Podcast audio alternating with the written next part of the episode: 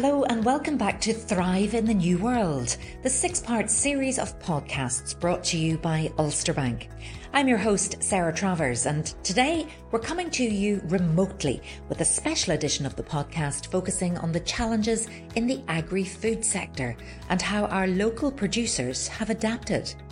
Remember, you can listen back to all of our previous episodes in the series so far on your favourite podcast app. And don't forget to subscribe to stay up to date with new episodes. Well, today I'm joined by Cormac McKervey, Ulster Bank's Senior Agriculture Manager, and Michelle Shirlow, the Chief Executive of Food NI. Cormac, Michelle, welcome to the podcast. How are you? Hello, Sarah. Very well, yeah. Very well, thank you. So, Cormac has been with Ulster Bank for almost two decades. He works closely with farmers across Northern Ireland and is Ulster Bank's resident agriculture expert, lending his knowledge and expertise in the sector to its business development managers to help farmers grow and expand their businesses. A member of the farming community himself, Cormac also owns his own small suckling farm. Our second guest, Michelle Shirlow, is the chief executive of the representative body Food NI, which exists to showcase the finest food and drink Northern Ireland has to offer. And what an incredible offering our local producers have to give. From artisanal preserves to the best craft beers and everything in between. Cormac and Michelle, we are delighted to have you both with us, two sector experts who can really shed a light on the challenges and opportunities in the agri food sector from farm to fork. So, Cormac, if I come to you first of all, the COVID 19 crisis has had a profound effect on every sector, but how much impact has it had on the farming community? Well, Sarah, initially there was a very significant impact, particularly on the milk and the beef sectors with falling prices. Um, there was issues about carcass imbalance. There was slower throughput through the processing plants, all which could have a serious impact on, on at farm level. However, with more people at home, the retailers saw a huge surge in demand, and that coupled with the processing sector quickly adapting to provide more food into those retailers, then prices rebounded. Um, and truthfully, the UK public also probably recognised that farmers did play a key role in keeping those supermarket shelves full, and were now appear to be more loyal to locally produced food. So the impact overall has been generally mostly neutral, maybe slightly positive in some cases. Um, but I suppose I would also add that it wasn't just um, a financial impact. Um, there was also the, the whole health worry.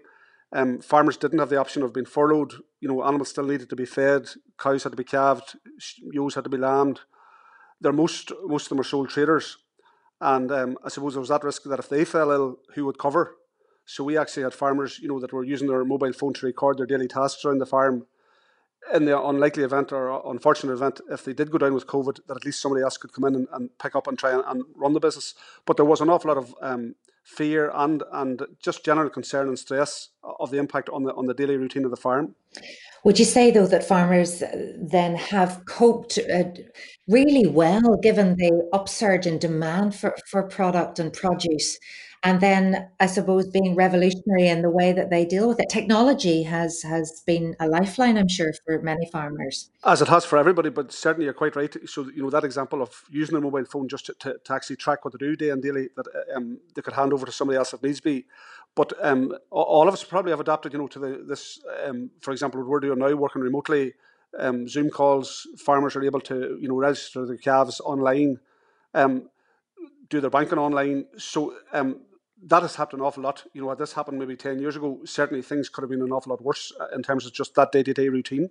Mm-hmm. And Michelle, as we all know, the Balmoral show, the heart of the agri food community in Northern Ireland, was of course cancelled this year, like many other events, after initially being postponed. And like many of the farmers that Cormac uh, works closely with, the show is also a key date in the calendar for many of the local food and drink producers represented by your organisation, Food NI. How much of an impact would you say COVID 19 has had on your members and indeed losing the Balmoral show this this year? Well, the Balmoral show was a big blow. Um, Sarah, as you know, it's where people get the opportunity to show the innovation, their new products, what they've been doing throughout the year. Um, but the members adapted quickly. Um, from the point of view of food producers, I mean, it's been really impressive how they've found alternative routes to market. And one really interesting piece of feedback from retailers throughout the pandemic has been the way the local food producers delivered, you know, on time. Um, they have been actually saying the praises of local producers and saying that they really stepped up to the bar and showed, I think, what a strong collective they really, really are. Um, and they pulled together and they made sure that there was food and drink in in the supermarkets for us to buy. I mean, it's been very very tough for people supplying hospitality, but even even they adapted. Um, and it, it's not that it was all perfect. Certainly, there was a lot of innovation and a lot of ingenuity demonstrated right across um, all the food sectors um, and all the drink sectors. And I suppose as well, Michelle, so many people at home were were cooking. I'm thinking of myself. Um, you know, we we hadn't a lot to do. Those of us who were at home for long periods of time, so the meal of the day became a big focus for people. And I know that an awful lot of the the local food producers as you say, we're delivering or getting calls from people who would maybe say, you know, how, how can I get hold of this particular product? So they've reached people in a different way. They have. And I mean, if there's anything good to come out of a terrible situation, I think the focus on cooking at home has been very, very important. Um, a lot of the producers, like I myself, was buying, you know, Broighter Gold rapeseed oil um, online um, and I was buying jams and teas and different things, getting them delivered to the house. But I think it gave people time to stop and to really think about their diet, what goes into their food.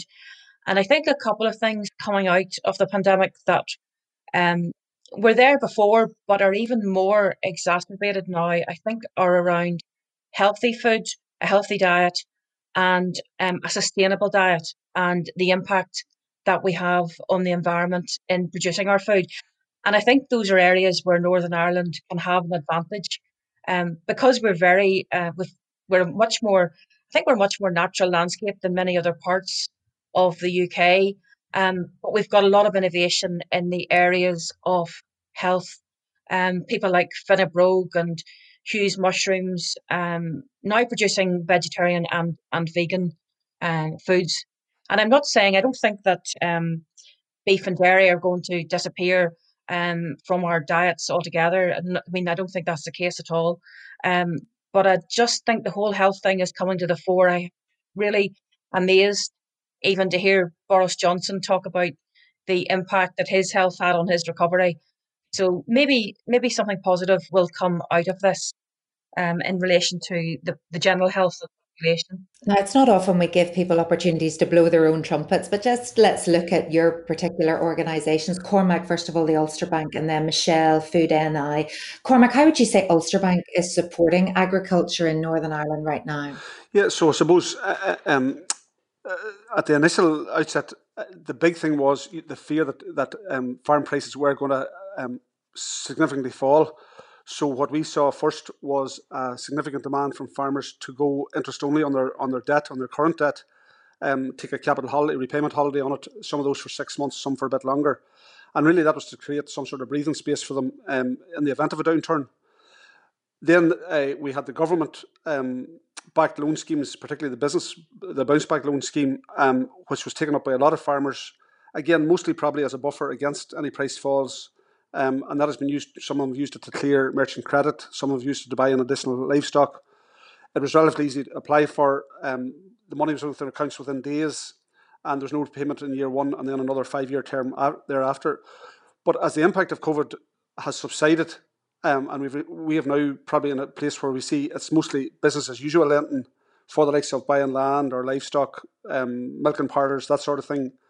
And our lending guidelines to the ag sector um, haven't been impacted at all by COVID. Truthfully, it's business as usual.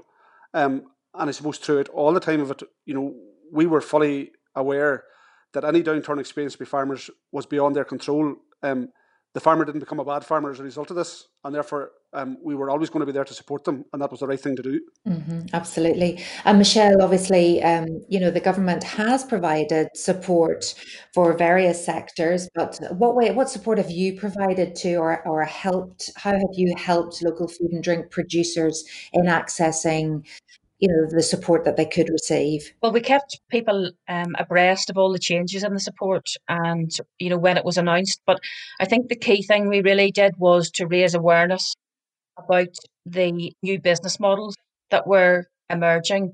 Um, the likes of you know Ballylisk that went into milk delivery um, and also delivery of other local products. Um, also Dale Farm they reinstated their milk service um, people like even bakeries like French Village, who um, who did home kits for people, um, such as a pizza kit for all the family to make a pizza at home. Because I think at one point people were starting to feel a bit um, well bored and, and wanted something fun to do.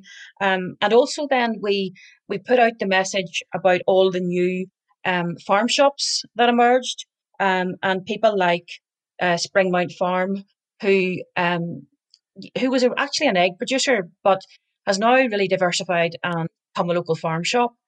Um, so that that was the crucial thing to, to make people aware that um, you know it was difficult to get into supermarkets. Uh, not that they weren't they were doing a great job, but you know you had to go and queue for a long time. Um, so there were other ways to get your food, and there were other ways to get local food.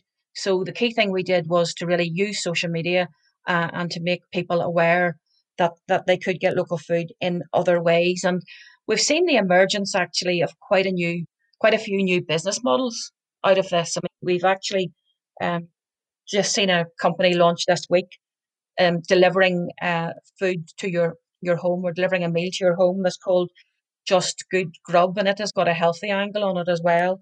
Um, so I suppose really our key role was awareness and getting the, the product to consumers through the pandemic. Yeah, and it is those businesses that have adapted or pivoted or been able to see outside the norm and that really have survived and in many cases thrived. So what advice would you give to any food or drink producer who's perhaps listening to this today and recognizing the need that they have to they need to adapt to, to sustain the business but maybe they don't know where to start or how to start? I think that two things I would be saying to um, anybody anybody wanting to start a food business would be to look at the issues of health and sustainability um, what's what's actually really interesting, I think, about the food sector is that people who enter the food sector often do it because of a personal motivation um, to make the best of something or to make the tastiest of something or to make the healthiest. Um, and it's really important, I think, if you're going into a food business that you have that passion for it and that you have that drive. The other thing I would say is collaborate. And I know we, we were really disappointed when Balmoral Show was cancelled. But it was actually the networks that had been built up at things like Balmoral Show and Comber Potato Festival or Comber Farmers Market for the smaller producers that were invaluable because they were then able to connect with other producers during the pandemic. Um, and that meant that, you know, for example, Ballylisk, they are um, primarily a dairy enterprise, but they were also supplying bread they were supplying potatoes from Wilson's Country. They were supplying bacon from Kennedy Bacon. Um, and I saw that across a number of um, business models where people actually collaborated and helped one another, which was very interesting. And um, I just thought that it showed a great community spirit. There's great community spirit, definitely has come out uh, of all of this. Um, Cormac, similarly, uh, yes, you've you've talked about how it's this whole pandemic has had a perhaps neutral or, indeed a positive impact on on farmers but some farmers have diversified too and had to adapt in order to meet the demand. Do you have any stories for us around that? There's certainly been some adaptation, all right, Sarah. The truth, um, you know, farmers, their their their, production time, the, production cycle is so long. You know, for example, from when a, a calf is born until it becomes a productive dairy cow, you're t- at least two years. A beef animal, something similar. Um, a pig probably a year before it's actually you know available for meat. So, um, it's quite hard just to, to switch on or switch off uh, and very quickly diversify into something else. But all the time, farmers are always scanning, you know, the, the future, thinking, well, what do I need to do to meet market demand? And that might be a relatively small thing, for example, being quality assured, meeting red tractor standards, or it might be I'm going to make a significant change here and get into something else and just maybe you know hedge my risks. Um, and for you know, one farmer can look at that and look to the future and say, do you know what? It's not for me. Um, I'm at a certain age. I don't have a successor coming on, or there's off farm opportunities. Other farmers are saying, yeah, I definitely see a good future here. I'm willing to do it. And I suppose our general advice always is, is it something the market actually wants? You know, and therefore you're meeting a, a need. Um, is there any possibility of getting a contract type system? And maybe that contract, you know, is the output price is tied to the input price and therefore reducing the risk. The big thing for, for an awful lot of farmers is just what is your cost of production? So um, if you know what it costs to produce the product and you know likely what the market price is going to be, well then you can decide is that a good enough margin for me to operate in or to invest in, or is that a good enough return that I'm content that that, that makes sense? And in some cases that'll be yes, in some cases it won't. And um, quite often too, you know, in, in farming, it's not um, it's not necessarily making a big jump into something else. It's just um, can I do something better? And quite often, you know, it's it's not one major single thing.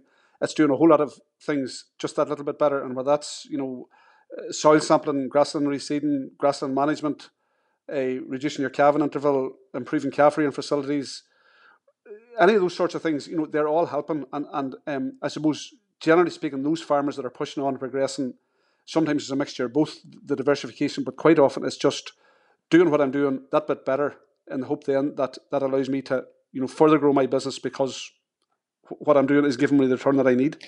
Now, Cormac, it would be remiss of me not to mention the environment. And there's been a lot of discussion around the impact of COVID 19, the positive impact of COVID 19 on the environment, because uh, research is now showing that lockdown, the travel bans, uh, you know, the cars not being on the road, reduced carbon emissions, and the closure of many manufacturing sites during that time.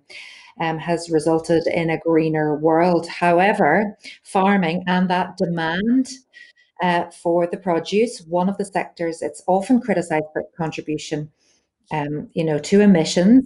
It's continued to grow at pace. What does this mean for farmers in the green economy going forward? Well, look, uh, uh, uh you're quite right uh, in what you're saying, sir. And I suppose I generally view it as an opportunity for farmers. Um, for too long, farming is viewed solely, you know, as a contributor to greenhouse emissions and the carbon footprint but uh, with no mention really that you know our soils and our forests and our hedgerows act as a fantastic sink for carbon, and um, uh, you know it's now recognised that without farming, there's virtually no chance of the UK or indeed any other economy meeting net zero emissions by 2040. Um, without farming, so uh, it's part and parcel of the solution. Um, we often hear about environmental sustainability, but we hear very little about the financial sustainability of farmers, and the two have to be linked. And I think now maybe there's an opportunity that the two of those will be linked uh, um, in terms of food production. Um, Michelle rightly has talked about the health benefits of, of, food that we're seeing now, but there's also environmental benefits behind that. Um, recently, the, the new EU farm policy talks about rewarding farmers for their role in capturing and reducing carbon emissions. That's a very good start. You know, farmers, um, it's farmland that's used for wind turbines, for solar panels, all those sorts of things that are that are for renewable energy. And also, it has been proven time and time again that the more efficient a farmer is in producing milk, beef, poultry, potatoes, whatever, then the lower the, the farm's carbon footprint is. So it makes absolute sense that we ensure that farmers here operate at as efficient a level as possible and that they get rewarded for helping to reduce those emissions. And you know, um, sometimes we hear suggestion of uh, uh, that our farm output could be exported to another country and we just rely on, on food imports. But the truth of it is, those countries are probably or nearly almost certainly producing that food at a higher emission than we are. So it's not fair that we just, you know, displace it or, or pass it on somewhere else. We have the solution here at home. And I suppose interestingly too, um, it has been noted in the past, you know, when it comes to things that are real pollutants, uh, you know, we think of diesel or fuel or home heating oil. It, it's the end consumer, it's the polluter who pays, and that makes sense. It's not the producer of the oil. Saudi Arabia doesn't necessarily pay for, for greenhouse emissions, but you know, when we fill our cars with diesel, we pay the carbon tax. So um, that makes absolute sense. But yet, when it comes to food, the end consumer actually doesn't pay for the carbon that's involved in producing that food. In theory, it could be the producer. And I just think that argument is is back to front. But look, overall, the green, the climate change, um, it's a huge area. It's a very important area, a piece of work that has to be done and it's something that farmers and indeed the bank will certainly play a, a, significant role in. And Michelle, how do you see food and drink producers adopting a green or greener approach in our recovery? It's something you've touched on already. Well, I think in many ways Northern Ireland is a great um, sustainability story, but untold. Um, and I would have a lot of respect for you know what the farmers have done, and um, agree a lot with what Cormac has said. Um, I just think we need to maybe talk a little bit more about our sustainability credentials. I do think that sustainability and health are going to be the two two big drivers of the next ten years, and the pandemic has really made people aware of the impact we're having on the environment, the need to reduce plastics, the need to be healthy.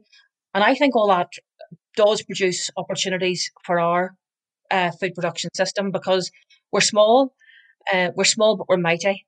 And I like to think that um, we could really show other regions across the UK the way forward uh, in terms of uh, food, food and drink sustainability. Just to add to what Sarah's after, or Michelle's after saying there, Sarah, um, you know, one of the things the pandemic has shown us is how well we can work together when we need to. Um, you know, the support that has been shown for farmers and for food processors, both you know from outside, like the likes of rural support from the CAFRE advisors, the Ulster Farmers Union, um, the Department of Agriculture, indeed our own minister, um, you know, who kept ensuring that food kept moving through the, the from the farm to the processors and onto the supermarket shelves. Um, the department held weekly calls with everybody in the supply chain and the sole aim there was, you know, ensuring that that food production was continually maintained. Um, mart owners uh, to ensure that you know marts could reopen very quickly and get cattle moving, and that normal trade was as near business as usual as could be possible. So it's fantastic to see when we work together, we can achieve an awful lot. I'm sure both of you would agree that the agri-food sector is hugely important uh, in in getting us up and running again in the in the recovery really of, of the local economy. But what do you both see as being the biggest challenges in the sector right now? Uh, Michelle, start with you. Well, you're right. I mean, Northern Ireland is twice as dependent on agriculture and food as any other region in the UK. Um, and I actually think the biggest challenge I think is going to be re- return of the hospitality sector, um, because that needs to be done in a way that's safe, but it needs to be done in a way that um, allows as many of them as possible to survive. Um, and you know, I think a third of food and drink is consumed in hospitality, or certainly it was prior to the pandemic. So I, I just see that as, as the biggest challenge for the industry. Finding a safe but profitable way to return uh, to our excellent hospitality sector. Mm-hmm. Cormac, what about you? I suppose from the primary primary producer, um, I, I, would agree partly with what Michelle says. Um, I can't remember the actual figure. I think the total UK food bill per year is about 180 billion, and I think more than half of that is the food sector. So obviously, if the food sector, uh, you know, doesn't get reopened uh, to the extent that we'd hope it would, uh, it certainly will have an impact without a doubt. But I think for uh, the primary producer, for the for the farmer on the ground, probably the biggest single challenge we have is the upcoming Brexit and how, you know, what deal we get there, if any. Um, in theory, Northern Ireland is going to be in a great position in that, um, unlike any other region in the UK, or excuse me, or the Republic, we can trade with both the EU and the UK on an equal footing, which is fantastic for us. But that's on the assumption that a deal is done. Um, if no deal is done, really, we are. Uh, I think it's going to be a, a, a very, very serious um, challenge to, to um, the agri food sector here. So look, we, we don't know the outcome of that, but we hope is that, that some common sense will prevail and we will get the deal as, as uh, we hope we'll get. Well, I suppose during the pandemic, you know, I suppose people's eyes were taken off the Brexit ball um, just while we tried to get through and, and, and see what was going to be normal. Definitely, it feels like we're talking about Brexit again. Michelle, uh, what are your food processors, producers, what are they saying to you? What are their fears right now? Are they the same as Cormac has outlined? The same as Cormac has outlined in that it's a situation that people just don't know the answer to, and it, it could just um, spin 180 degrees um, very quickly away from what looks like a favourable position for Northern Ireland. Um, but we just can't be sure. But let's hope common sense prevails because I, I still think Northern Ireland has a very um, good opportunity uh, in food and drink, and particularly selling into both the England, Scotland, Wales market and into the south of Ireland as well.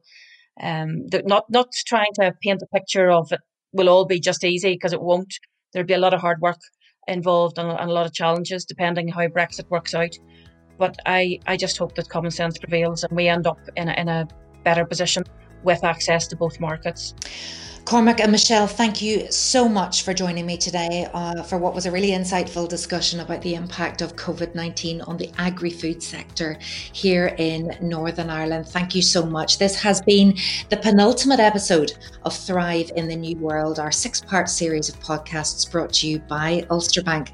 I've been your host, Sarah Travers, and I'm inviting you to join me one last time in this series as we discuss the big economic issues of the day and the challenges challenges facing businesses in Northern Ireland, including about Brexit, with Richard Ramsey, Chief Economist at Ulster Bank, and Anne McGregor, the Chief Executive of the Northern Ireland Chamber of Commerce and Industry. But for now, thank you for joining us. Bye bye.